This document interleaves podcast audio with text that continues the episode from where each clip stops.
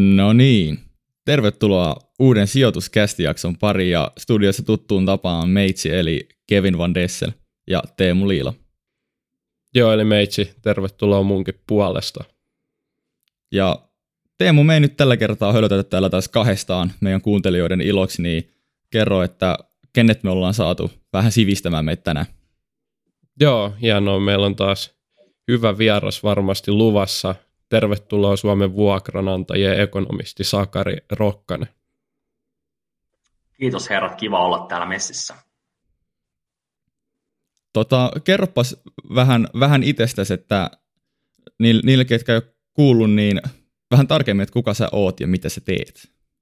Joo, mä oon tosiaan Sakari Rokkanen, terveiset tällä hetkellä täältä Vantaalta kotitoimistolta, että mä oon täällä mun ekonomistiharjoittelija Alfoson kanssa tällä hetkellä mukana, mukana tässä kästissä. Mä oon siis tosiaan äh, Suomen vuokraantajien historia ensimmäinen ekonomisti, eli äh, mä oon aloittanut viime vuoden toukokuussa hommat ja, ja on ollut tosi kiva paneutua Suomen vuokramarkkinoihin ja, ja haastavaa ja mielenkiintoista. Ja, ää, anteeksi, mulla toi, se alkoi heti haukkumaan toi koira. Mutta siis ää, Suomessa, ei Suomessa, ei ole, Suomessa ei ole yksi vuokramarkkinoita, vaan on tosi paljon alueellisia vuokramarkkinoita, niin on, on ollut tosi kiva paneutua näihin. Mä oon koulutukseltani valtiotieteiden maisteri taloustiede pääaineena ja aiemmin ollut, ollut tota, taustaa politiikan taustatehtävissä ollut tota, valmistelemassa ja nyt viimeiset kohta pari vuotta niin paneutunut vuokramarkkinoihin.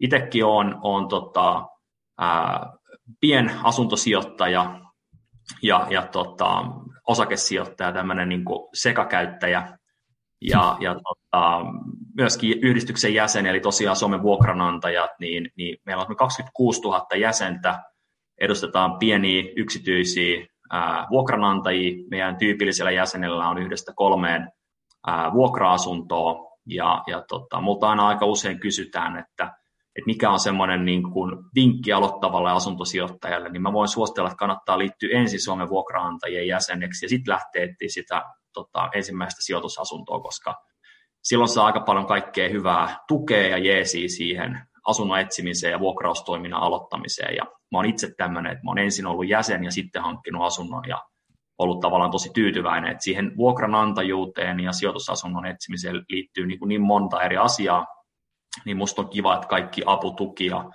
oppaat on, on tota jo etukäteen saatavissa. Ja, ja meidän jäsen, jäsenille niin, niin allekirjoittanut tuottaa aika paljon niin kuin analyysiä ja dataa ja työkaluja siihen, siihen vuokramarkkinoiden seurantaa. Sitten taas meillä on toimistolla paljon töissä juristeja, jotka tarjoaa, tarjoaa tota, ilmastolakineuvontaa meidän jäsenille. Ja sitten vielä lisäksi niin ää, ollaan aktiivisesti mukana vaikuttamassa, eli, eli pidetään pienten vuokranantajien puolta tässä poliittisten mannerlaattojen myllerryksessä. Tässä ehkä lyhyesti Kyllä. vähän itsestäni myöskin tuosta taustayhteisöstä. No niin, Joo, no siinä tuli hyvä ensimmäinen vinkki. Kyllä. Kyllä käykää tota, kaikki nyt liittymässä Suomen vuokraantajien. Tota, me itse asiassa saatiin kerran Suomen vuokranantajista. Ville Valkonen oli meidän vieraana, monet kuuntelijat varmaan muistaa, ja silloin käytiin läpi ihan perusteita liittyen asuntosijoittamiseen. Ja tänään olisi tarkoitus vähän jatkaa sitä samaa ja tehdä tämmöinen deep dive Suomen asuntomarkkinoille. Ja tota, erityisesti nyt nämä Suomen asuntomarkkinat ja sitten kertoo vähän, että mitä niissä tapahtuu. Joo, eli jos me lähdetään laajasta kysymyksestä liikkeelle, heti, heti jauhot suuhun, no ei meillä ole hyvä, hyvä vastaaja täällä. Miten sä näet nyt Suomen asuntomarkkinat niin kuin kokonaisuudessaan? Avaa meille vähän niin kuin, mikä, mikä nyt on hoteinta hottia ja muuta. Joo, no ihan ensimmäisenä niin älä tee muuta pahalla, mutta jotenkin mä aina ajattelen näin, että, että Suomen asuntomarkkinoista puhuminen niin kuin kokonaisuutena tai jotain keskiarvoja tuijottaen, niin se, se on kyllä tosi haastavaa. Ja mun mielestä äm, aika usein niin kuin sorrutaan siihen, vaan, vaan kyllä niin kuin asuntomarkkinoissahan nimenomaan se ää, keskeinen erityispiirre on se niin kuin paikallisuus. Et, et asuminen on, asunto ja asunnot on sellaisia, sellaisia tota, välttämättömyyshyödykkeitä, jotka on aina paikkaan sidottuja. Ja, ja se tekee niistä niin kuin hyvin eri, erityislaatuisen niin kuin sijoituskohteen. Eli, eli tavallaan niin kuin, ei pelkästään riitä, että sulla on hyvät naapurit ja kiva kämppä, vaan se, mitä sut löytyy siitä kilometrin säteeltä asunnon ovelta, minkälainen se lähiympäristö on ja miten sä saavutat siitä muita sijainteja, työpaikkoja, opiskelupaikkoja, niin kaikki vaikuttaa tosi paljon siihen, että miten se asuntomarkkina tavallaan niin kuin toimii. Mä ajattelen, että ehkä niin kuin yleisellä tasolla, että, että tämä niin kuin koronahan on aiheuttanut tämmöisen, ää, miten mä sanoisin, ää, ainakin, häi, ainakin niin kuin väliaikaisen häiriötilan niin kuin asuntomarkkinoihin. Voidaan siihen ehkä paneutua myös vähän tarkemmin sitten kanssa myöhemmin, mutta ehkä semmoisessa niin isossa kuvassa kuitenkaan niin, niin ei ole, ei ole tota, niin mä ehkä nostaisin sen asuntomarkkinoiden niin kuin eriytymisen niin kuin esille. Et ei koronakaan sitä isoa kuvaa ole muuttanut. Eli, eli käytännössä Suomi kaupungistuu, ja se on ehkä se tärkein tavallaan megatrendi, joka vaikuttaa asuntomarkkinoihin. Eli, eli ihmiset hakeutuu, hakeutuu tota, kaupunkeihin, vastaavasti taas sitten pienemmät kaupungit, jopa keskisuuretkin kaupungit, niin niissä tota, väki vähenee ja vanhenee. Sitten taas kasvukeskuksissa ehkä nostaisi erityisesti viisi suurinta kaupunkia, Helsinki, Vantaa, Espoo, Tampere, Turku on niitä voimakkaimmin kasvavia kasvukeskuksia. Ja sitten sen lisäksi semmoiset pienemmät kaupungit ja kunnat näiden kaupunkien niin kuin rinnalla. Et esimerkiksi Kerava ja Järvenpää on pääkaupunkiseudulla sellaiset kaupungit, jossa mulla on asuntovahdit tällä hetkellä päällä. Eli, eli tota, selkeästi näkyy, että nämä molemmat kaupungit on niin tiiviisti osa pääkaupunkiseudun työmarkkinoita, eli se mitä tapahtuu pääkaupunkiseudulla, niin heijastuu myös jollain tavalla niin kuin näihin kaupunkeihin. Eli, eli tavallaan tämä on, niin kuin, tämä on ehkä se perus, perusvirtaus, mikä, mikä vaikuttaa tuon kaiken taustalla. Ja, ja ää, asuntosijoittajan kannalta, niin, niin mä voisin sanoa, että, että tässähän on, että että sen oman strategian valinnan niin kuin näkökulmasta, niin, niin tämä tilannehan on, on semmoinen, jos nyt täytyisi tyy, niin kuin tosi paljon niin kuin yksinkertaistaa, niin on käytännössä, on käytännössä kaksi tapaa olla vuokranantaja. Et jos ajattelee, että et, et haluaa niin kuin nukkua yönsä hyvin, ajattelee, että ennen kaikkea ensisijasta on turvata sitä omaa omaisuuden arvoa, eli, eli tota, saada maltillista tuottoa ää, hyvin pienellä riskillä, jos on tämmöinen asuntomarkkinoiden tota, korkosäästäjä lainausmerkeissä, niin, niin silloinhan nämä isot kaupungit, niiden keskusta-alueet, niin, niin on todennäköisesti tällaisia paikkoja, missä, missä jatkossakin niin asuntojen arvot säilyy aika hyvänä ja ei ole semmoisia suuria riskejä niin kuin rajuille heilahduksille tai sille, että asuntokysyntä jotenkin yhtäkkiä lopahtaisi jossain jossain tota, näiden isojen kaupunkien keskusta-alueella. Mutta sitten taas ää, kaikki muutkin suomalaiset haluaa asumaan niille, niille tota, ää, tai tosi monille samoille alueille, niin sitten huomataan, että, että tota, asuntojen hinnat on noussut näillä alueilla tosi korkeaksi jo, ja, ja sitten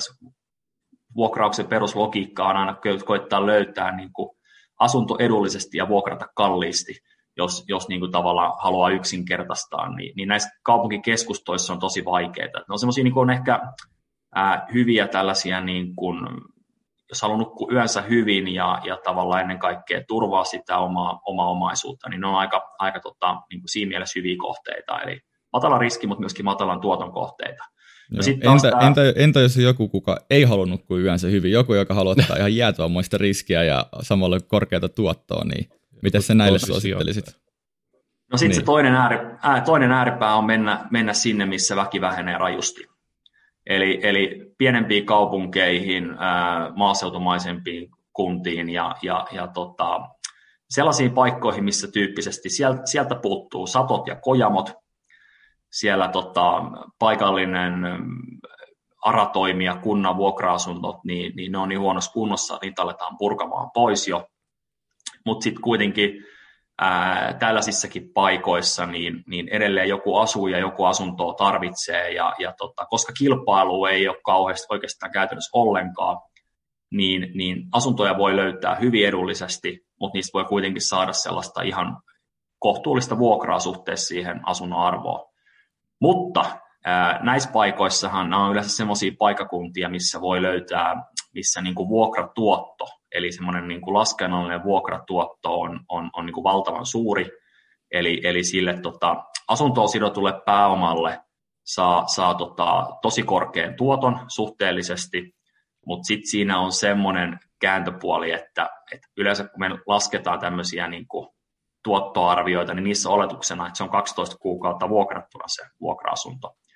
Et, et jos löytää hyvän pitkäaikaisen vuokralaisen jossain pienemmällä paikakunnalla, niin se voi olla vuokratuotto mielessä tosi hyvä sijoitus, mutta kyllä se on sitten samaan aikaan niin myös hyvin riskipitoinen, eli siinä on sekä valtava riski sen asunnon arvonlaskusta, että sitten kun se myöhemmin haluaisi joskus realisoida, niin se, se, se onkin sitten vaikeampi rasti, ja siinä on myös iso riski sit siihen liittyen, että, että jos se vuokralainen lähteekin, niin mistä löytää uutta vuokralaista ja kuinka pitkään joutuu uutta vuokralaista löytämään ja, ja niin edelleen.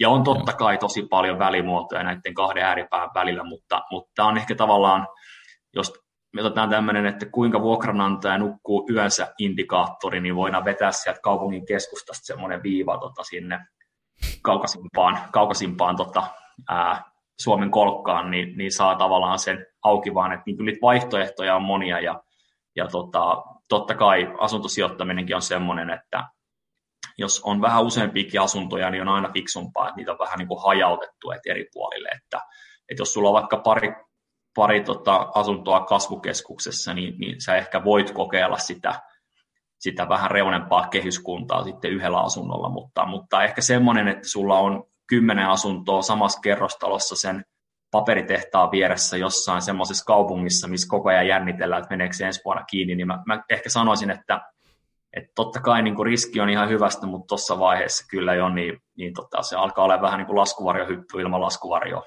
Joo, kyllä. kyllä. Nyt miten sitten saat sanoa tuomioon, kun me asutaan tällä hetkellä molemmat Lappeenrannassa täällä tota, opiskellaan, niin onko Lappeenranta nyt jotain välikastia vai kuulutaanko me tuohon niinku risk, riskialueeseen? Onko tämä niinku ihan kuollut paikka? Onko sulla mitään tilastoa?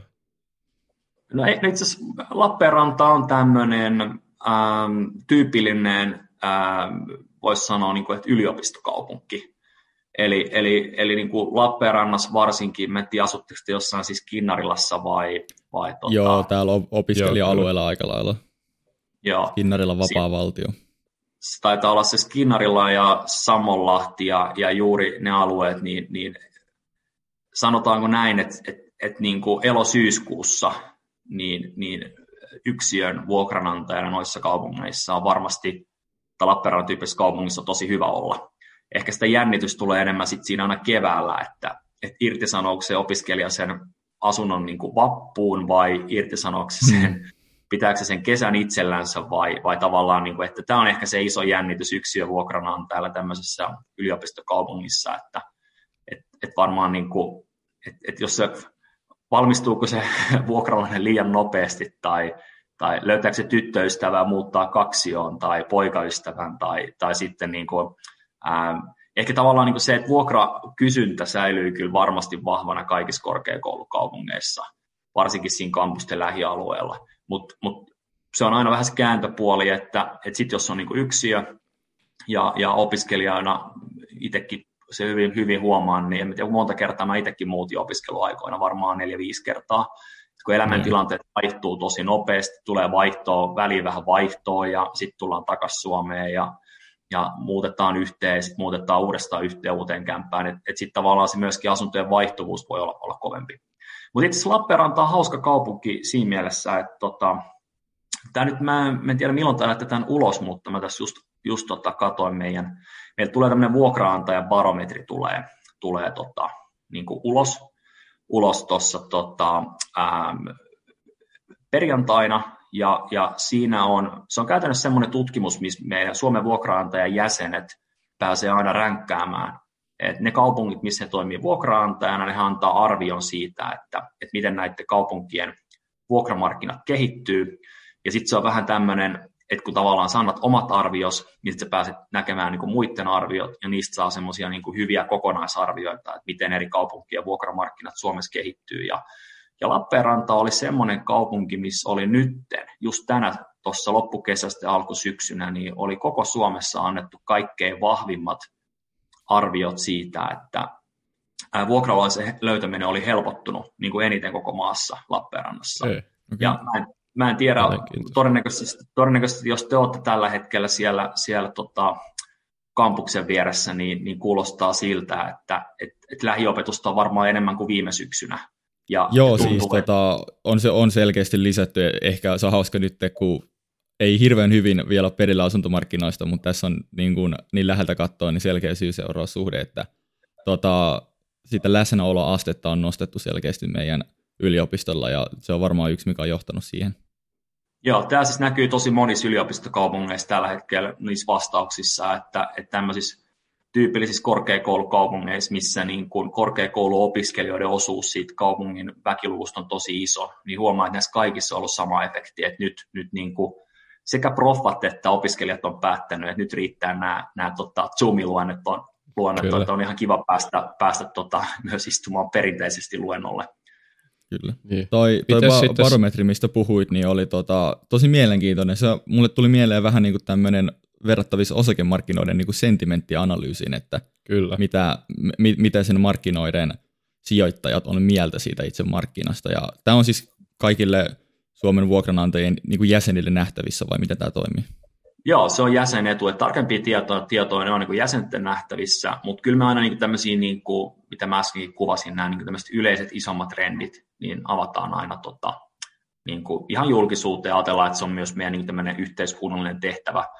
Aina yksityiskohtaiset tiedot kaikista meidän tutkimusjulkaisusta on vaan niin jäsenten käytettävissä, mutta, mutta sitten niin nämä yleistulokset halutaan myöskin jakaa tällä niin kuin, niin kuin laajemmin. Ja, ja totta kai me aina musta tuntuu aina, että perusasia kuin markkinat, niin me unohdetaan, että, että sehän koostuu siis meistä tavallisista ihmisistä ja, mm. ja, ja meidän, meidän niin kuin tavallaan ää, päätökset yhdessä ohjaa aina sitä kullostakin markkinatilannetta.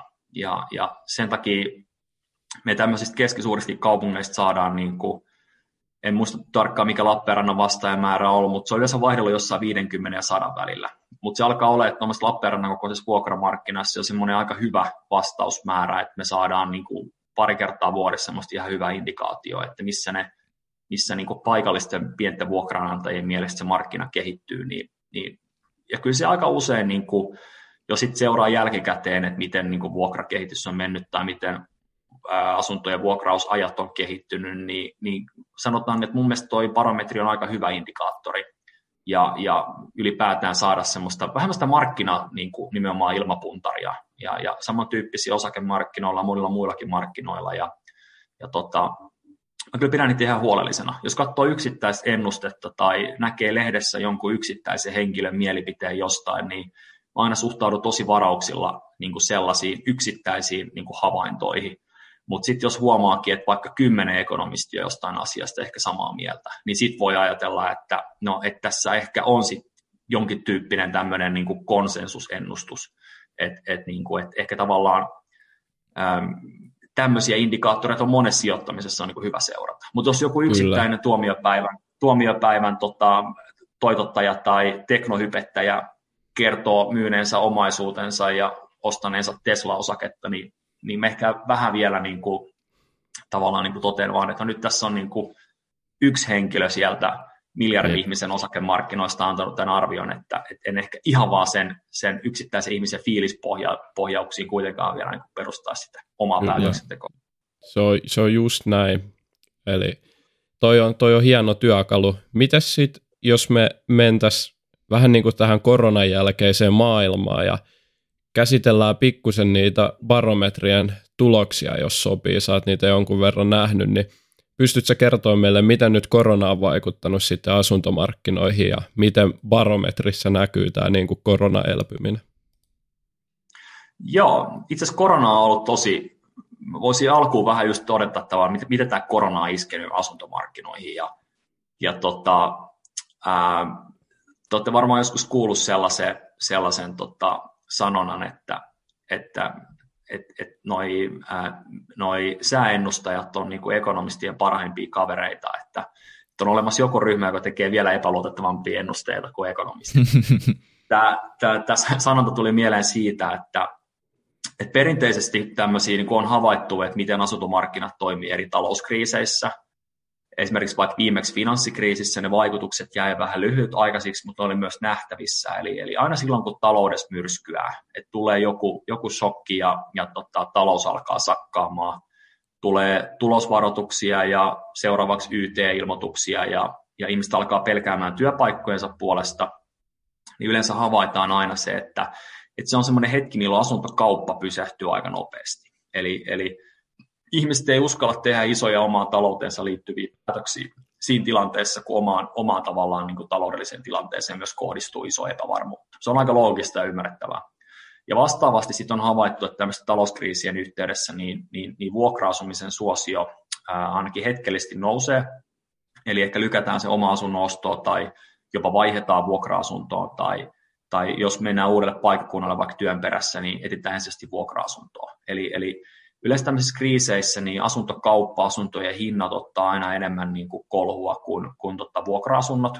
Sen takia moni osakesäästäjäkin pitää omassa salkussaan asuntoja, kun ajattelee, että ne on tämmöinen vähän niin kuin vastasyklinen sijoituskohde. Eli, eli silloin kun pörssikurssit romahtaa, niin, niin, niin se vuokra todennäköisesti kuitenkin tulee tilille.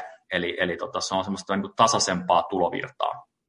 No näin, me ennak- näin moni ekonomisti ennakoi siinä vaiheessa, kun tämmöinen niin kuin meidän eliaikana poikkeuksellinen pandemia iskee, iskee päälle. No mutta sitten kaikki menikin vähän niin kuin toisin kuin arvioitiin ja, ja siinä oli ehkä siinä oli semmoinen, että työttömyys ei noussut Suomessa ja muualla maailmassa sitten kuitenkaan niin korkealle kuin pelättiin. Eli tosi moni keskituloinen asiantuntija työssä oleva henkilö siirtyi kotiin niin kuin etätöihin.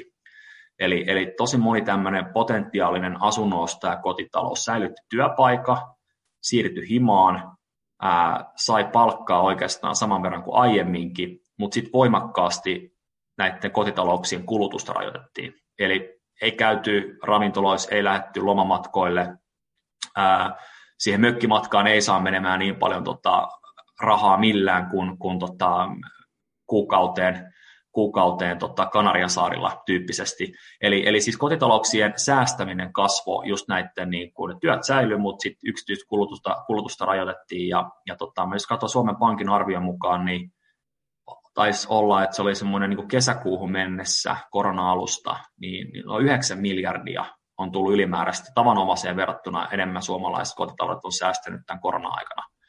Ja, ja tota, nyt se yksi, mikä nyt selittää talouden nopeat toipumista meillä ja muualla on myös se, että nämä niin kuin, säästöt on lähtenyt monella purkautumaan.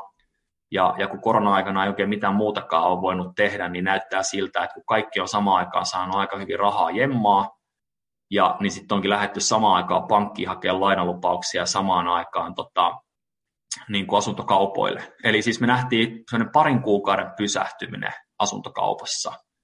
Ja, ja sitten sen jälkeen nähtiin semmoinen niin kuin historiallinen kasvu asuntokaupassa. Et esimerkiksi tämän alkuvuoden aikana niin ää, noin viidenneksi enemmän on ollut asuntokauppaa kuin, kuin, niin kuin aiemmin. Ja, ja muistaakseni mä en muista tarkkaan paljon Lappeenrannassakin asuntojen hinnat on noussut, mutta, mutta sielläkin muistaakseni on nähtävissä sitä, että monen, muu, monen isommankin kasvukeskuksen vanavedessä, niin monessa keskisuuressa kaupungissa asuntojen hinnat on noussut aika rajusti. Ja tämä ilmiö ei ole näkyvissä vaan Suomessa, vaan se on näkyvissä myös niin kuin globaalisti. Ja Suomessa se on itse asiassa jopa vähän rauhallisempi kuin vaikkapa jossain Ruotsissa, Tanskassa ja Norjassa. Että Norjassahan keskuspankki jo korotti ohjauskorkoa sen takia, että siellä näytti niin kuin tilanne olevan, olevan niin kuin aika pahasti kuumenemassa. Mutta sitten vuokramarkkinat. Tämä on ollut tämä korona tämmöinen tosi epäreilu shokki. Ää, mä, tota, mulla on kaikki myötätunto niitä ihmisiä kohtaan, jotka on opiskelijoita tällä hetkellä. Eli, eli tota, jos miettii, että että nimenomaan kehen tämä korona on iskenyt, tämä on iskenyt semmoisiin tyypillisiin vuokra-asujiin, opiskelijoihin, nuoriin aikuisiin, työssäkäviin aikuisiin, jotka usein on töissä vaikka palvelualalla, ravintolamatkailualoilla, juuri tämmöisillä, mihin tämä korona on kovasti iskenyt. Ja on selkeästi nähtävissä, että näiden henkilöiden myös vuokra-asuntojen niin kysyntä on ollut heikompaa. Joten korona ei ollutkaan ihan perinteinen talouskriisi. Asuntokauppa, asuntojen hinnat, tosi kuumaa, vuokramarkkinoilla, vaikka Helsingissäkin, niin historiallisen vaikeaa. Eli, eli tota, tämä on niin lyhyesti se tilannekuva. Nyt tämä meidän barometri kertoo siitä, että tilanne on tasapainottumassa. Eli tosi monissa tämmöisissä keskisuurissa kaupungeissa, korkeakoulukaupungeissa näyttää, että vuokra-asuntojen kysyntä on niin kuin palautunut. Suuremmista kaupungeista, myös Turussa ja Tampereella on aika vahvoja indikaatioita siitä, mutta näyttää, että pääkaupunkiseutu on semmoinen, jota korona vielä niin kiusaa. Kun on puhuttu tästä long covidista, niin en tiedä, että onko tämä pääkaupunkiseutu saanut sitten jonkun long covidin tai, tai jonkun muu tartunnan.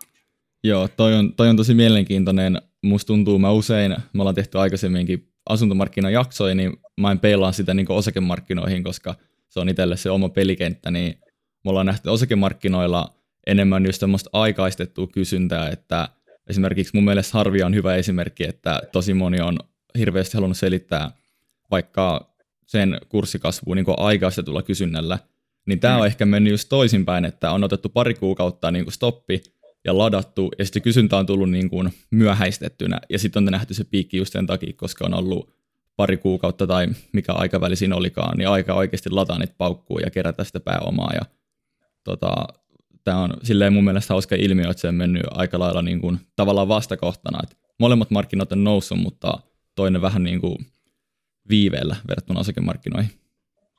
Ja tässä muuten itse asiassa on semmoinen, niin kuin, ää, tai itse asiassa oli jännä siinä meidän kanssa tuossa parametrissa tuli, tuli esille se, että, että kiinnostus viime vuoteen ja viime syksyyn oli niin kuin, asunnon ostoa harkitsevia oli paljon enemmän, mutta semmoisia, jotka varmasti aikoo seuraavan puolen vuoden aikana ostaa asunnon, oli niin kuin vähemmän. Ja, ja tota, mä kyllä itse tunnistan myös niin itsekin tämän, tämän tilanteen, että ää, itselläkin olisi, olisi tavallaan niin hyvin valmiit lainalupaukset ja kaikki valmiina niin kuin uuden vuokra-asunnon ostamiseen, mutta on tosi vaikea löytää markkinoilta sellaista asuntoa, mikä menisi, osuisi omaa strategiaa. Sitten kun mä löydän sen asunnon ja, ja menen näyttöön ja tutustun asunnon papereihin, niin, niin, niin sitten mä kuulen jo, että joku on tarjonnut sit 5 tonnia yli pyynni, ja sitten mä oon vaan sillä että, että, jo, että mä en voi vaan lähteä tähän näin, että, että se on vähän sama, sama juttu kuin asuntosijoittamisessa kuin pokeripöydässä, että sun täytyy jollain tavalla, ähm, että et sä et saa niinku liikaa rakastua niihin asuntoihin, vaan täytyy jotenkin niinku noudallisesti sitä strategiaa noudattaa ja sitten tehdä mieluummin niin päin, että jos huomaa, että strategia jossain kaupungissa enää toimi, toimi niin kannattaa mieluummin tehdä niin päin, että sitten päivittää sen strategiaa ja jatkaa asunnon etsimistä. Joo, vähän niin kuin jos on pokeris sorsapari kädessä, niin ei kannata pelata loppuun asti ja laittaa liikaa niin. panoksia siihen pöytään. Niin, niin just näin, vähän sama juttu on siinäkin, jos huomaa, että jonkun yksittäisen asunnon hinta lähtee nousee tosi rajusti, niin, niin sitten täytyy vaan laittaa vähän niin kuin tunteet jäähän ja ajatella, että aina tulee seuraava kierros ja seuraava kierros. Vähän samaa logiikkaa. Mutta mä sanon ihan suoraan, että mulla on tällä hetkellä vähän niin kuin ehkä osakemarkkinoidenkin osalta sellainen tilanne, että ää, mä oon tosi varovainen ostaa mitään uutta, kun ei oikein uskalla. Ja, ja Kyllä. okei, totta Sama. kai ajallinen, ajallinen hajautus ja, ja näin, että et, et sitä ajattelee, että jos joka kuukausi ostaa jonkin verran, niin, niin sitten niin kuin pitkässä juoksussa niin, niin aina välillä osuu huippuihin ja välillä pohjiin. Mutta jotenkin tuntuu, että, että sekä asunnoissa että osakemarkkinoilla on tällä hetkellä sellaista ää, ainakin pienehköä kuplaa nähtävissä. Et, et, et juuri sen takia, että että et niin monella on jäänyt niin paljon rahaa säästöä ja kaikki haluaa löytää sille samaan aikaan sijoitus tai tavallaan niin kuin kohteen, niin ei voi olla ajattelematta sitä, että sekä osakkeiden että asuntojen hinnat on noussut, noussut ennen kaikkea sen takia vaan, että ihmisillä on juuri nyt tosi paljon rahaa, mutta sitten kun mä oon koettanut katsoa jotain osakkeitakin ja arvioinut niitä niin kuin tavallaan niin kuin, ää, tulevaa niin kuin tuloskehitystä ja tavallaan osinkovirtoja, niin tuntuu, että semmoinen niin perinteinen osinkosijoittaminen, että, että saisi jotain, niin kuin, että tuntuu, että osakkeiden tavallaan niin kuin hinnat on täysin eriytynyt niiden yhtiöiden niin kuin pitkän aikavälin niin kuin kyvystä tehdä niin kuin tulosta. että tosi moneen osakkeeseen liittyy valtavasti hypeä ja, ja tuntuu, että, että se, se tekee kyllä tällä hetkellä just tässä tilanteessa sijoittajana olemisesta niin kuin, mun mielestä sekä osakkeiden että asuntojen osalta kyllä aika, niin kuin, aika niin kuin vaikeaa. Kyllä. Mä oon, mä oon täysin samaa mieltä toi osakemarkkina on tullut paljon enemmän seurattua ja just, just samat huomiot huomannut. Toi oli mielenkiintoinen, kun sä sanoit, että nyt niin kuin asunnoistakin monesti varmasti, ainakin itse olen huomannut, ja toisi äsken esimerkki, että niin kuin se markkinahinta, niin siitä vielä tarjotaan korkeampia hintoja samaan aikaan kuin osakemarkkinalla. Jokainen listautumisanti ylimerkitään moninkertaisesti. Niin tässä on niin kuin selkeät yhtäläisyydet, että niin kuin osakemarkkinat on vähän ylikuumentunut tai ei vähäkään, ja sitten ilmeisesti asuntomarkkinat on ihan samalla tavalla. Joo, siinä, on siinä samoin piirteet, varsinkin niin kuin, niin kuin alueellisesti. Että, et, mutta totta kai on ollut niin kuin, valtavaa, valtavaa kansainvälistä elvytystä sekä, sekä tota, finanssipolitiikan että rahapolitiikan puolella ja, ja ihmisillä on jäänyt näitä valtavasti näitä säästöjä ja nyt kaikki samaan aikaan, niin kuin oikeastaan kaikilla vähän tuntuu purkautuvan samaan aikaan nämä säästöt. Mutta kyllä tässä on niin semmoinen, mä uskon, että tämä jonkin verran varmaan ainakin asumispuolella, itse asiassa asuntopuolella on jo näkyvissä Suomessa pientä rauhoittumista, ja, ja se johtuu siitä, että monen kotitalouden tota, kulutusprofiili on, on niin kuin palautumassa normaaliin.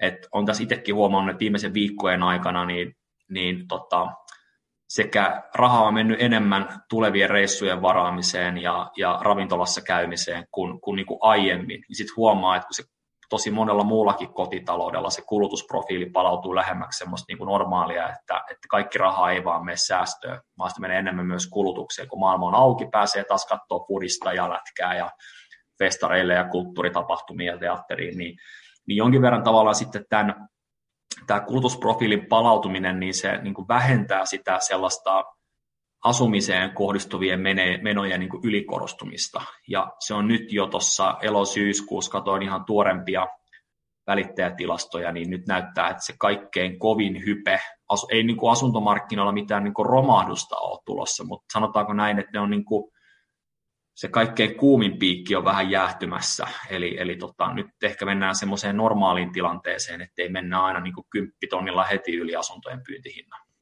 Joo, kyllä. Tota, mainitsit finanssipolitiikan, niin tästä hyvällä segwayna mataliin korkoihin. Nyt ollaan eletty aika kauan matalien tai jopa niin kuin nolla kautta miinuskorkojen aikakautta, niin miten se on vaikuttanut tähän asuntomarkkinaan tai asuntomarkkinoihin, kun raha on ollut halpaa ja on ollut saanut pienellä korolla sitä asuntolainaakin? No kyllähän se osittain, puhutaan, että Suomessa on ollut tämmöinen sijoitusasuntobuumi ehkä viimeiset ehkä mä ajattelen, että se alkoi joskus vuonna noin 2015 tähän hetkeen. Ää, eli tavallaan se, että on ollut lainarahaa saatavissa ää, niin kuin edullisesti.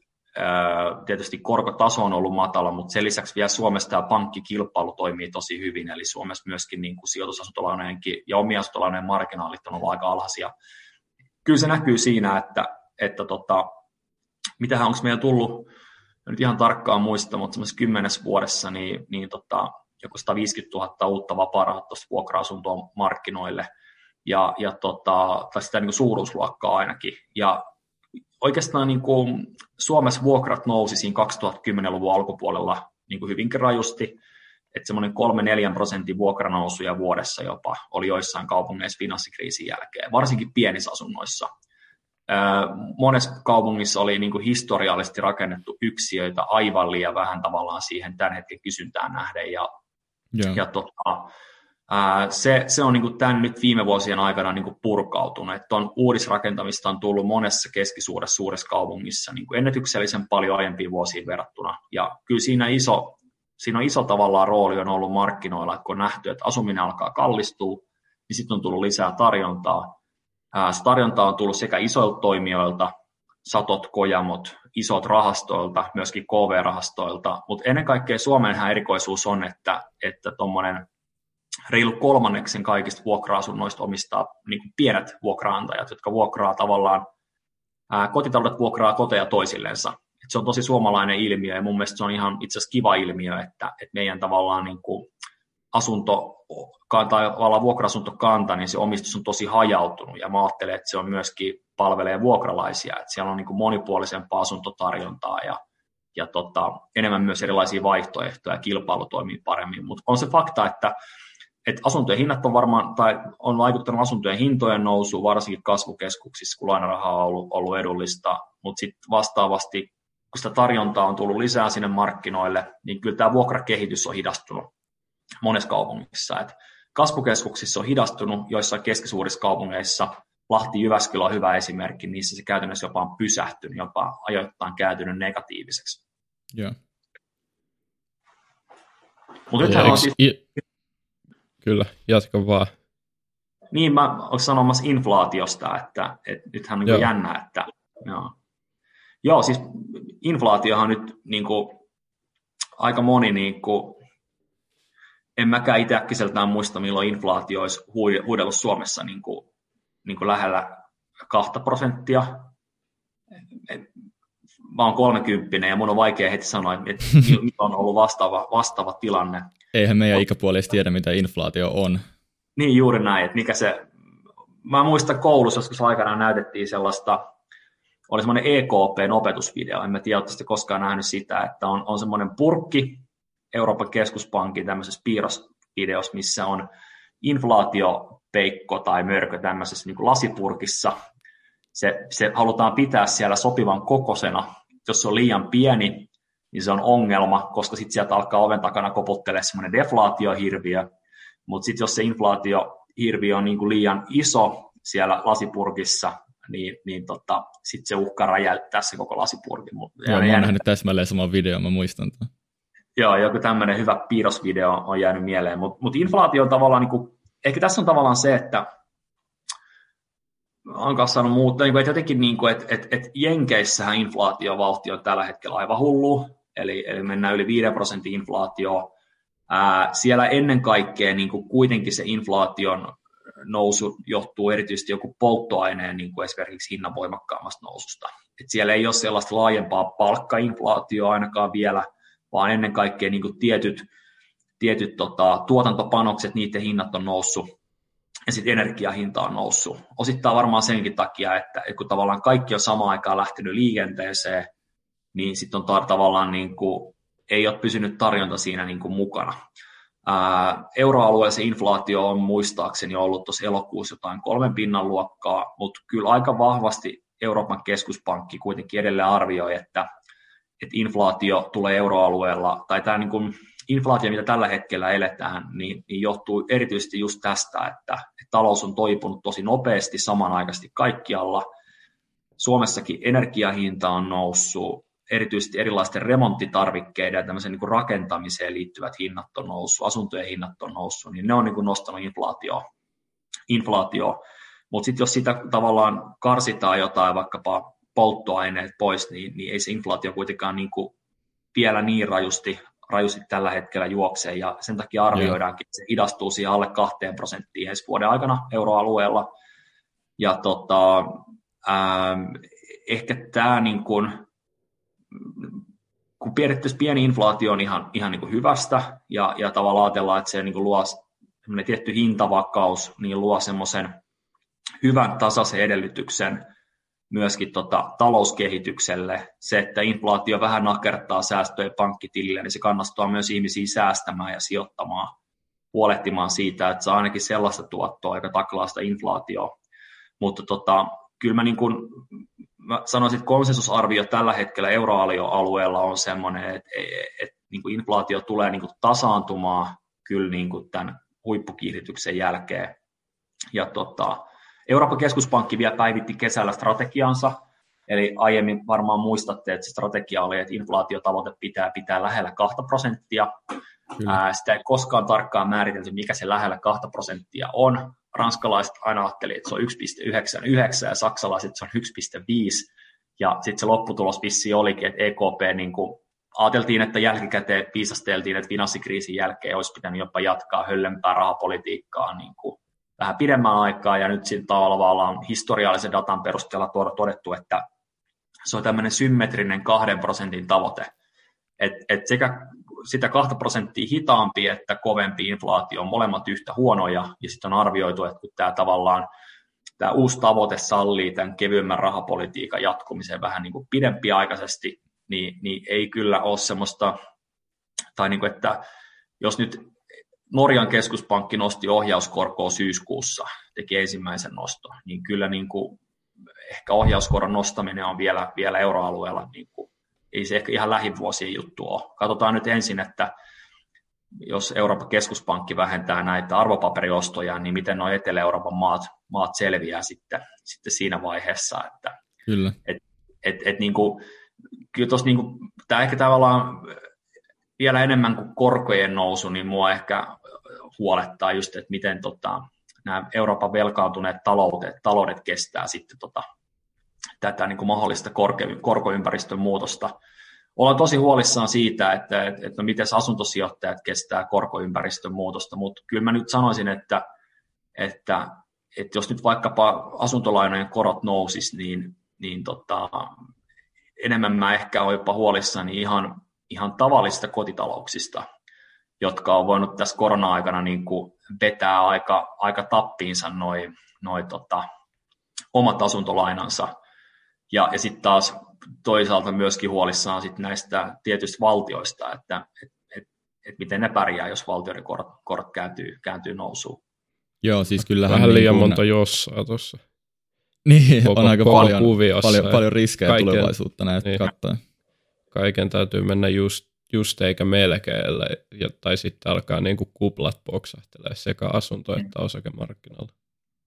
Mutta jos mä, Kyllä. nyt otan, niin kuin, jos mä haluan konkretisoida jotenkin niin, että, että esimerkiksi jos mulla on, niin kuin, jos mulla on oma, mulla on oma asuntolaina ja, ja mulla on tota, oma, sijoitus, oma sijoitusasuntolaina, niin, niin ei mulla niissä kummassakaan ole korkosuojauksia, mutta mä oon koittanut laskea niin, että esimerkiksi mun sijoitusasunto on sen verran vahvalla positiivisella kassavirralla, että tuommoinen korkojenkin joku, joku tavallaan niin kuin, ehkä semmoinen realistinen muutaman prosentin nousu, niin pitää sen mun, mun tota sijoitustoiminnan kassavirra vielä niin kuin positiivisena. Eli käytännössä tarkoittaa sitä, että, että vaikka mulla niin kuin mun, mun tota sijoitusasuntolainan kulut nousis, niin, niin mulla edelleen, edelleen tota, pitäisi sen asunnosta tuleva vuokratulo riittää kattamaan sekä hoitovastike että sitten niin kuin lainan lyhennykset ja siihen lyhennykseen liittyvät korkokulut. Eli jotenkin mä oon ajatellut, että se positiivinen kassavirta on nimenomaan semmoinen, joka myös suojaa aika hyvin sitä, sitä korkojen nousua vastaan. Ja sitten ehkä omassa asunnossa, niin mun mielestä on hyvä merkki on se, että, että jos sä joka kuukausi pystyt omien asumismenojen jälkeen jonkin verran sijoittaa ja säästämään, niin, niin se on myös semmoista mun hyvä oma elämän puskuri, joka tarkoittaa sitä, että, että, tota, että jos vaikka sun oman asuntolainan korko nousisi, niin, niin tota, se, tavallaan, että sä et ajaudu sen jälkeen sellaisiin niin kuin isoihin ongelmiin, tai sun täytyisi rajusti muuttaa sun kulutusrakennetta, vaan sitten sä ehkä vähän vähemmän säästät sitten tavallaan niin kuin, ää, johonkin muuhun kohteeseen sillä hetkellä. Et, et kyllä tavallaan, kyllä meidän jokaisen on hyvä niin kuin miettiä sitten just, että, että jos korkotaso nousee tai, tai tota, inflaatio, mutta ehkä tavallaan vielä tärkeämpää mun mielestä on se, niin kuin jos mietitään, että jos inflaatio jonkin verran niin kuin, että palautuu semmoiselle niin noin, par, jos semmoinen niin noin parin prosentin inflaatio niin kuin jatkuisi, jatkuisi lähivuosina, niin ehkä niin kuin tärkeä vinkki on siis se, että, että jonkin tyyppistä säästämistä ja sijoittamista kannattaa harjoittaa sen sijaan, että raha on siellä pankkitilillä tai, tai tota, ää, säästöpossussa, koska niin kuin, takuu varmaa keino, miten inflaatio aiheuttaa ongelmia, on se, että et, et on niin kuin rahaa jossain niin kuin nollakorkoisella säästötilillä. Et se on niin kuin varmin keino hävitä tulevassa kehityksessä. Kyllä. Tuosta me aina puhutaan, että älkää, tai niin kuin monet miettii sijoitusten riskiä ja sitä, että mitä se menettää rahaa, mutta varma tapa menettää rahaa on se, että sille rahalle ei tee mitään, antaa sen valojuu siellä. Niin, kyllä, ja sitten sijoituskohteetkin on erilaisia, että et, et, tyyppisesti sit, jos inflaatio nostaa päätään, niin joku tämmöinen, että niinku, et ainahan ei tarvitse myöskään hakea sitä rahastoa, mikä on kaikkein korkein riski ja kaikkein korkein tuotto, vaan että niinku aika pienelläkin summilla voi aloittaa jotain rahastosijoittamista esimerkiksi sillä tavalla, että et, et niinku just katsoo jonkun semmoisen niinku rahaston, missä on vaikkapa ää, korko- ja osakepainot sellaisia, että se on niinku aika maltillisen, maltillisen riskin, mutta kuitenkin sen verran, että saisi se pari prosenttia tuottoa, niin sekin voi ajatella, että silloin se omaisuus säilyy niinku jollain tavalla, tavalla niinku ennallaan. Ja sitten ehkä miettii niinku asuntosijoittamista, että niinku asuntosijoittaminenhan on sellaista, niinku, että et, et niinku periaatteessa ää, yleensä niinku suora asuntosijoittaminen on sitten se lopulta, mikä, mikä voi olla kaikkein tuottoisinta, eli, eli sitä kautta, että siinä pystyy, pystyy tota, käyttämään niin kuin velkavipua, että jos mä menen nyt pankkiin tällä hetkellä ja, ja halu, ilmoitan, että haluaisin ostaa sadalla tonnilla ää, tota, Kojamon osakkeita, tässä on mulla 20 tonnia, annatteko mulle 80 tonnia lainaa, niin joko ne pankki nauraa mut ulos, tai, tai sitten ne tota, ilmoittaa mulle, aivan jäätävällä korolla sen mutta sitten jos mä meenkin, että haluan ostaa Skinnarilasta yksiön saralla tonnilla, että mulla on 20 tonnia omaa rahaa, että saanko 80 tonnia lainaa, niin, niin tota, pankki levittelee punaista mattoa. Et, et ehkä tavallaan se, että sitten jos sitä pääomaa on vähän enemmän kertynyt ja asuntosijoittaminen kiinnostaa, niin, niin, niin kyllä mä tavallaan niin kannustan siihen suoraan asuntosijoittamiseen, mutta sitten jos haluaa niin kuin, tavallaan niin kuin miettiä, mä aluksi puhuin tästä, että yleensä on talouskriiseissä, nämä pandemiat on vähän eri juttu, mutta yleensä talouskriiseissä, että silloin kun kaikkialla muualla rytisee, niin, niin sitten tavallaan sellaiset asiat, mitä ihmisten on niin kuin pakko käyttää, kuten niin kuin asuminen tai, tai joku muu, niin ne voi olla ihan hyviä semmoisia niin vakauttajia siinä omassa salkussa, että, että joku jotain asuntorahastoja tai sitten tavallaan semmoisia, Suomen, tai melkein alkaa olla pörssissä yhtiöitä, jotka enemmän toimii tällä toimialalla, eli ainakin niin kuin Kojamo ja, ja Toivo uusi, uusimpana niin kuin tulokkaana, että tämmöisiä ihan kotimaisiakin pörssiyhtiöitä, jotka sijoittaa, sijoittaa tota, jotka tavallaan isoja asuntosijoitusyhtiöitä. Joo, Toivo listautuminen on tosi mielenkiintoinen. Mä katoin, katoin jonkun tota, yhtiöesittelyvideon silloin ja siitä tuli mieleen, kun vähän on tullut näitä Suomen asuntomarkkinan tulevaisuuden riskejä, niin Toivo, Toivo Group ja muut tämmöiset kiinteistökehittäjäfirmat ja sitten myös erilaiset säätiöt, kuten vaikka Lappeenrannassa toimii Lappeenrannan opiskelija-asuntosäätiö ja Helsingissä taas Helsingin versio, niin näetkö nämä jonkinlaisena riskinä, että onko vaikka trendiä tämmöisiä organisaatioita, mitkä tulee kilpailemaan niistä asunnoista ja kiinteistöistä, niin että niiden määrä lisääntyisi tulevaisuudessa ja se tietenkin sitten tuo kilpailua niin kuin piensijoittajille asuntomarkkinoille. Onhan se näkyvissä jo, ja, ja kyllähän se kilpailu on, on niin kuin koventunut. Ja, ja tota, ää, ehkä siinä tulee vielä tavallaan, niin kuin mä ajattelen, että nämä isot toimijat, ää, joku Toivo, Kojamo, niin, niin ne kyllä niin kuin haastaa myöskin. Ää, mä ajattelen, että piensijoittajilla on edelleen oma tonttinsa ja oma tilansa, varsinkin esimerkiksi tämmöisestä niin kuin vähän vanhemmasta asuntokannasta, kanssa-asuntojen ostamista ja niiden niin kuin remontointia ja eteenpäin vuokrausta, niin tavallaan sitä, se on yleensä pienempien toimijoiden niin kuin vastuulla, että sitä ei, niin kuin, sitä isot toimijat tee niin, kuin niin isossa mittakaavassa. Tietysti siinäkin on joitain toimijoita, jotka on tullut markkinoille, mutta kuitenkin ehkä tavallaan se tärkein, kun kilpailun kiristyessä, niin mä ajattelen, että, että se vaatii myös vuokranantajalta niin kuin enemmän. Et, et kun nykyään, jos sä vaikka vuokraat joltain joltain, tota, no otetaan vaikka joku Loassin kämppä, niin, niin se todennäköisesti menee niin, että sä meet johonkin nettiportaaliin ja sä täytät sähköisen asuntohakemusilmoituksen ja sitten suhun ollaan yhteydessä ja sulla hoituu tavallaan tosi moni siihen vuokraukseen liittyvä asia niin kuin sähköisesti. Eli, eli sun ei tarvitse, mutta sitten tavallaan että on tämmöisiä, jos on tämmöinen grand old man vuokranantaja, joka käy laittamaan, on tottunut laittamaan se vuokrailmoituksensa siihen Sammonlahden tota, K-Marketin niin kuin ilmoitustaululle, hoitaa kaikki asiat puhelimitse tai faksilla, ja, ja sitten tota, se kännykkäkamera, millä otetaan ne kuvat, niin, niin se on se nokialaisen malli tota, kymmenen vuoden takaa. Et, et niin tämä on saattanut ennen toimia, kun kilpailu ei ollut niin kovaa.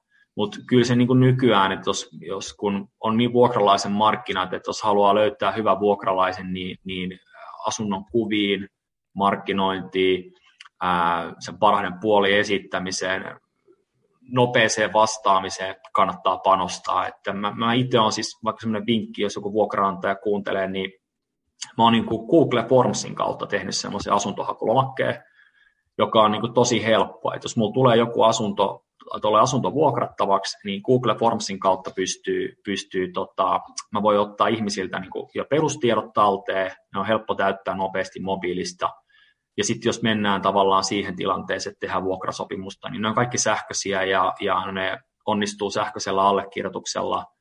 Ää, yhä useampi vuokralainen myöskin, niin, niin tota, suomi ei ole äidinkieli, pitää löytyä valmiutta palvella myöskin englanniksi. Ää, lomakkeita ja muuta löytyy, löytyy tota, vuokrasopimuspohja löytyy englanniksi. Eli tavallaan, niin kuin, jotta pärjää kilpailussa, niin täytyy tavallaan niin kuin, vähän apinoida näitä isompiakin ja tunnistaa tavallaan se, että, että tota, nyt on vuokralaisen markkinat ja, ja jos haluat pärjää siellä, niin, niin, niin se enää ei ole tavallaan semmoinen asuntopulatilanne, että vuokralaiset jonottaa vuokra-asuntoja vaan niin päin, että sun täytyy oikeasti tehdä, tehdä tota, että siellä on, se on, tota, siellä on niin vuokra-asuntoja jonossa – ää, niin kuin kilpailemassa vuokralaisista. Et ehkä niin kuin, tavallaan tämän tyyppiset asiat tulee niin kuin korostumaan, että se on yhä enemmän vaatii semmoista aktiivista, aktiivista markkinointiosaamista. Yeah. Ja ehkä laatutekijät on myös toinen. Kun on tullut paljon no uusia niin. asuntoja, niin joku asunto, asunto jossa on, tota, joka on alkuperäisessä niin kuin uskossansa, niin, ja sitten siinä samaan aikaan Toivolla ja Kojamalla on, on vieressä präniketalot ää, yhteiskäyttö sähköautolla, niin kyllä siinä voi olla vaikea kilpailla. No ehkä hinnalla voi kilpailla vielä, mutta, mutta tavallaan saatte kiinni, että kyllä se niin kuin, tämä voimakas uudistuotanto ja isojen toimijoiden tulee markkinoille, niin myös pakottaa niin kuin asuntosijoittajaa pitämään niistä kämpistä huolta. Mutta sitten parhaimmillaan se tarjoaa sen mahdollisuuden, että jos esimerkiksi tykkää vähän remppailla, niin mä seuraan Instagramissa tosi monia tämmöisiä niin kuin asuntosijoittaja-influenssereja ja ihastelen sitä, että et, et niin kuin, kun se Kojamon asunto näyttää aina niin kuin samalta. että se on aina se niin kuin ihan identtinen niin kuin vaalea lattia ja valkoiset kaapit. Ja sitten mä katsoin jonkun, jonkun tämmöisen tota, yksityisen asuntosijoittajan, joka on tehnyt esimerkiksi poistanut keittiöstä yläkaapit ja korvannut ne jollain avohyllyillä ja käyttänyt vähän erilaisia värejä ja, ja tavallaan niin kuin, ne ei välttämättä edes kalliita ratkaisuja, mutta tehnyt jotenkin niin kuin rakkaudella ja hyvällä silmällä, niin, niin mä ajattelen, että nimenomaan, nimenomaan että tämä on ehkä just se niin kuin pienten niin kuin paikka, että sä voit olla vähän persoonallisempi ja sä voit tavallaan jollain tavalla tarjota ihmiselle sellaista, joka ei ole semmoista niin kuin tusinakoneesta ulos tullut tavaraa. Joo, kyllä, kyllä siis harvoina hinnalla on niin kuin hyvä idea lähteä kilpailemaan, että itse oikeastaan kaikessa niin se hinnalla kilpailu on se ihan viimeinen asia, koska se sitten syö omiin marginaaleja ja mieluummin tekee itse jotain spessuja ja erottuu sitten joukosta ja huomattavasti hauskempaa on ta, tota, vaikka jonkun ystävän kaikella on silmää, niin laittaa oma vuokrakämppä nätiksi, kuin se, että lähdet laskemaan sun hintoja ja saat vähemmän rahaa taskuun, että se on siis, aika niin kuin helppo joo. valinta ainakin mulle. Kyllä, me puhuttiin tästä just Joonata Voltin kanssa tästä arvonluonnista nimenomaan.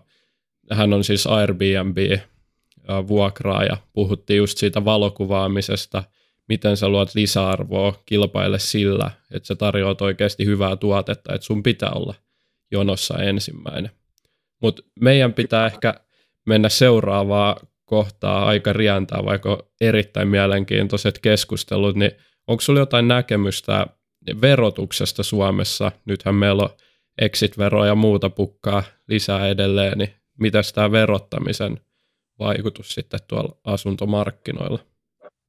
Uh, no kyllä mä sanoisin, että kyllä asuntosijoittaja varmaan suurimmat niin poliittiset riskit liittyy verotukseen. Et meillä on kuitenkin, aina joku esittää jotain vuokrasääntelyä tai, tai jotain muuta tällaista, mutta kyllä kuitenkin niin kuin, suomalainen asuntomarkkina on osoittanut viime vuosina kuitenkin aika hyvin toimintansa, niin mä en, en, niin en usko, että tavallaan niin kuin lainsäädännöllisesti tulee tämmöisiä, tämmöisiä niin kuin mitään superhölmöjä juttuja, mutta fakta on se, että Suomen väestö ikääntyy ja meitä tota, nuorempia ikäluokkia on aina vaan vähemmän suhteessa siihen porukkaa, joka, joka tota, tarvitsee päivä päivältä enemmän palveluita. Tämä meidän julkinen talous on on aika kuralla eikä se niin kuin näytä mitenkään niin kuin parempaan suuntaan niin kuin oikeneva. Ja nimenomaan ehkä tämä velkaantunut julkinen talous on se, mikä luo niin kuin ison paineen sille, että, että niin kuin varmaan veronkorotuksia pohditaan eri suunnista niin kuin ehkä niin kuin jatkuvasti. Ehkä mä ajattelen niin kuin näin, että, että tällä hetkellä niin ehkä suurin niin kuin riski asuntosijoittamisessa on, on tämä niin kuin, ää, ää, taloyhtiölainojen niin kuin lyhennysten, lainalyhennysten verovähennysoikeuden poistuminen. Se on ollut se, mistä varmaan Villenkin juttelitte jonkin verran. Se tilanne on semmoinen, tilannekuva on muuttunut sen verran, että, että hallitusohjelmassa puhutaan, että täytyy tehdä selvitys tästä teemasta. Se selvityksen kakkososa on nyt valmis.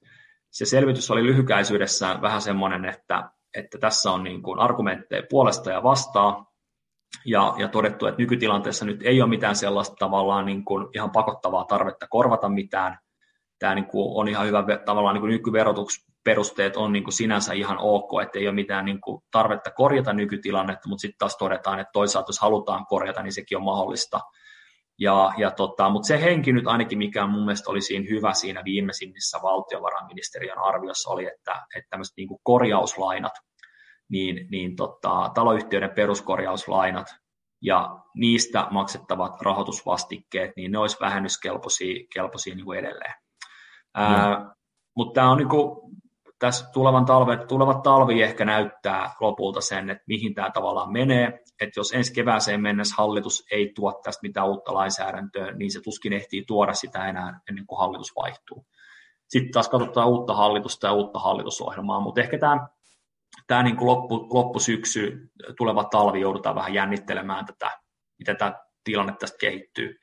Ihan lyhyesti mä tavallaan ehkä ajattelen vielä se, että se, se niin kuin se ehkä haaste on, tai mun iso pelko on se, että jos tuo taloyhtiölainojen verovähennysoikeus poistuu, niin mä en, en, mä en, niin kuin, en mä usko, että se niin kuin aiheuttaa välttämättä semmoista, se tietysti voi yksittäiset asuntosijoittajat, jotka on luottanut siihen, että, että on tehty tavallaan tämmöinen ajallinen verokannusti, mikä on kannustanut tarjoaa vaikkapa uudiskohteen, ostaa uudiskohteen kasvukeskuksesta ja, ja vuokraa sitä. Se verokannustimen avulla on saanut kassavirran positiiviseksi, sen takia, että, että verot tulee maksettavaksi siinä hetkellä, kun se asunnon myy, myy tulevaisuudessa. Silloin joutuu maksaa vähän enemmän sitä asunnosta myyntivoittoveroa, mutta sitten taas vastaavasti se vuokratulo on vähän kevyemmin verotettu.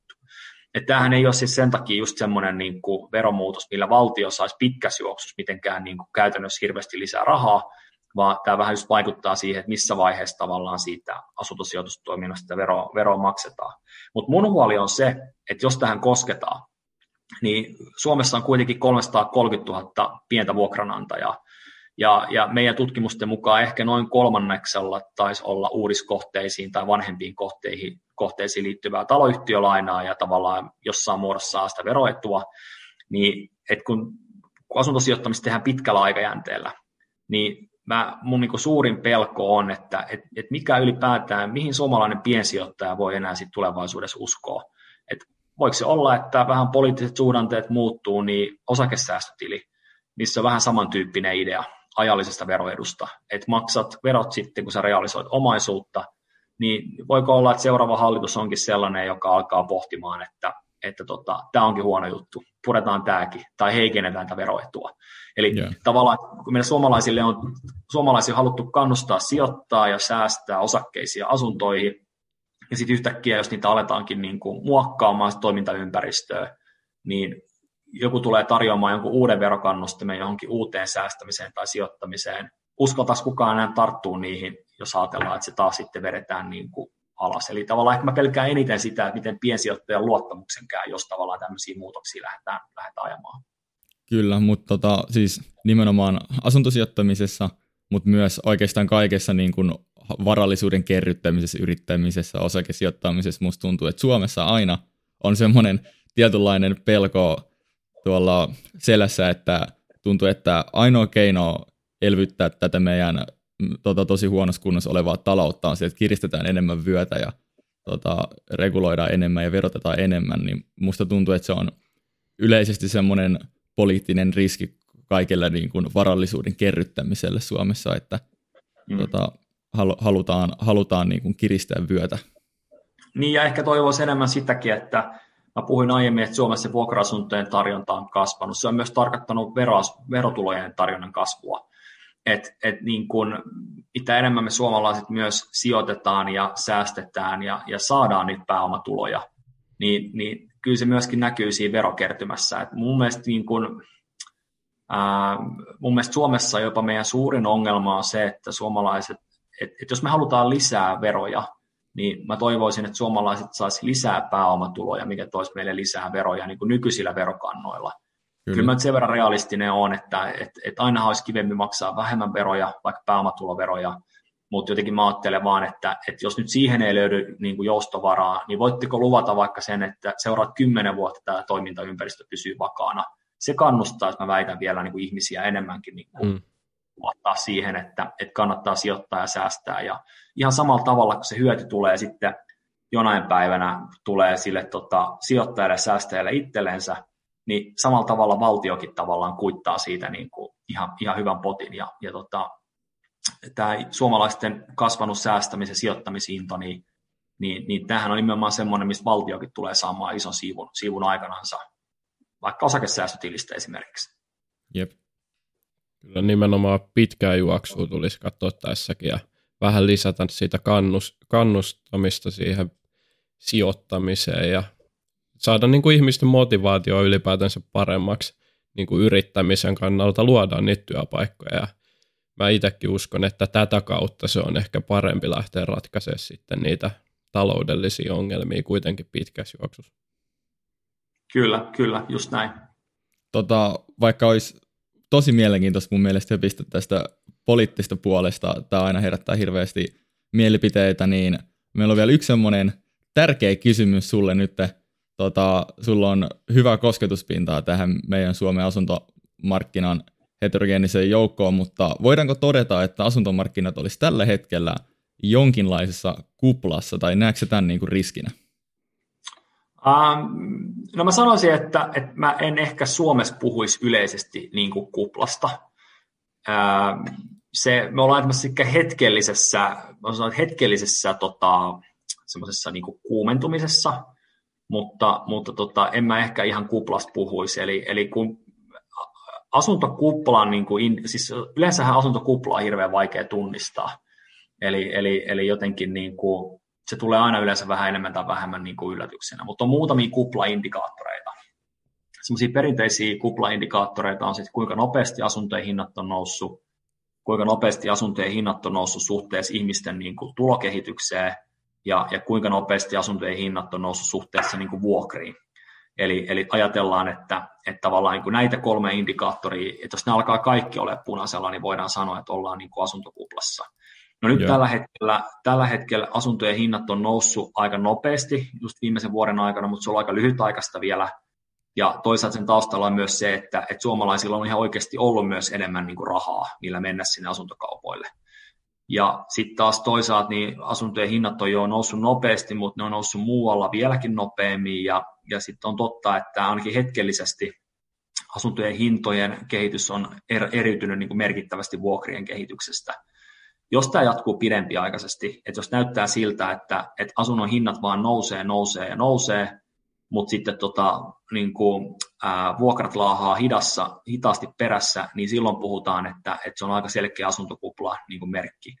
Tallinnassa oli, oli, tota, oli yhdessä vaiheessa asuntokupla, niin siellä jopa vuokranantajat ei laittanut asuntoa vuokralle, kun ne laski, että, että se niin kuin arvonnousu on niin rajua, että ne saa helpommin myytyä sen asunnon ilman vuokralaista. Eli, eli tämä niin kuin kuvaa, kuvaa niin kuin isoa asuntokuplariskiä. Yeah. Bloomberg, Bloomberg teki kesällä semmoisen analyysin 23 maasta asuntokuplariskistä. Suomi oli siellä 20, kaikki Pohjoismaat taisi olla top 5-6 muut Pohjoismaat. Et, ja maailmalla on havaittu, että asuntokuplan on erityisesti suurin sellaisissa maissa, missä asuntotarjonta on hyvin niukkaa. Et se, mikä suojaa meitä tosi paljon asuntokuplilta ja riskeiltä on se, että, että tällä hetkellä ne alueet, missä asuntojen hinnat on voimakkaasti noussut, niin sinne myös rakennetaan, rakennetaan koko ajan uusia taloja ja uusia asuntoja.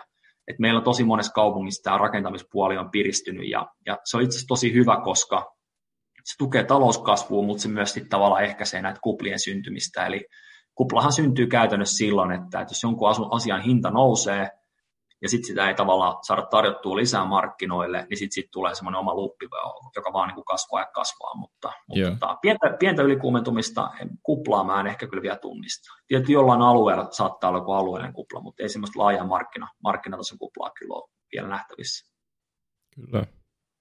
Ja sitten kuitenkin huomenna romahtaa asuntomarkkinat, sitten voitte poistaa. se on just näin. Se on, se on, aina, se on aina se klassinen. Itse asiassa pari kertaa me ollaan täällä jaksossa jopa, me ollaan tehty saa niin kuin alkavalle viikolle jakso, jos me ollaan ennustettu, että tulee jonkinlaista dippiä tai jotakin, ja sitten se on oikeasti toteutunut, että vo, saattaa olla, että nyt te, sitten tämä tulee tiistaina julki tämä jakso, ja sitten on nähty jotain ihan järkyttävää asuntomarkkinoilla.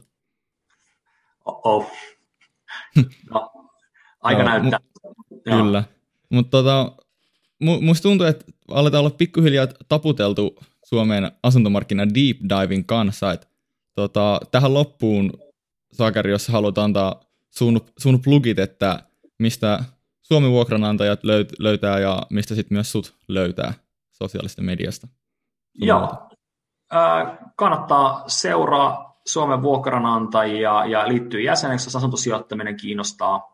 Loppuvuodesta pääsee vielä edukkaammin jäseneksi ja, ja tota, pääsee muun muassa vaikka meidän tapahtumaankin paikan päälle, missä on huippuluokan puhujia ympäri Suomea.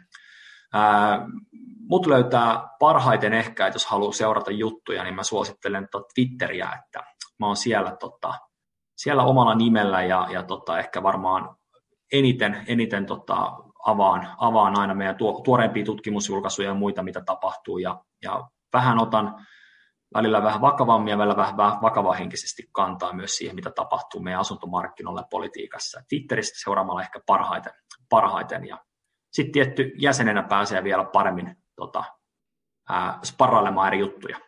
Mutta tässä Kyllä. ehkä lyhykäisyydessään. Kyllä, mahtavaa.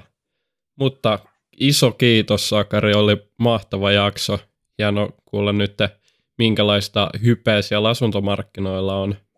Osakemarkkinoista aina puhutaan, niin saatiin vähän vertailua. Joten kiitos paljon ja tsemppiä Kyllä, sulle asuntosijoitustaipaleelle vielä. Joo, kiitos paljon. Ja ehkä mä, viimeinen vinkki on se, että et, et muistakaa ihmiset hajauttaa, että mä itsekin olen, mä aina, vähän aina vierastan sitä, että ollaan niin kuin joko tai, mä itse olen osake, osakesäästäjä, mutta myöskin asuntosijoittaja. Ja mä ajattelen, että nimenomaan niin kuin, jos pörssi romahtaa, niin mä voin sitten katsoa tyytyväisenä vuokratulovirtaa. Tai jos tavallaan niin kuin vuokramarkkinalla on, on vaikeampaa, niin sitä ajattelemaan, että onpahan onneksi ainakin näitä teknologiaosakkeita tai jotain muita, että että hajauttaminen kannattaa. Se on ehkä mun viimeinen vinkki tähän loppuun. Kyllä, näihin sanoihin. Tota, yes. Kiitos myös kaikille kuuntelijoille ja me nähdään ja erityisesti kuullaan ensi kerralla. Se on moro. Kiitos, morjes.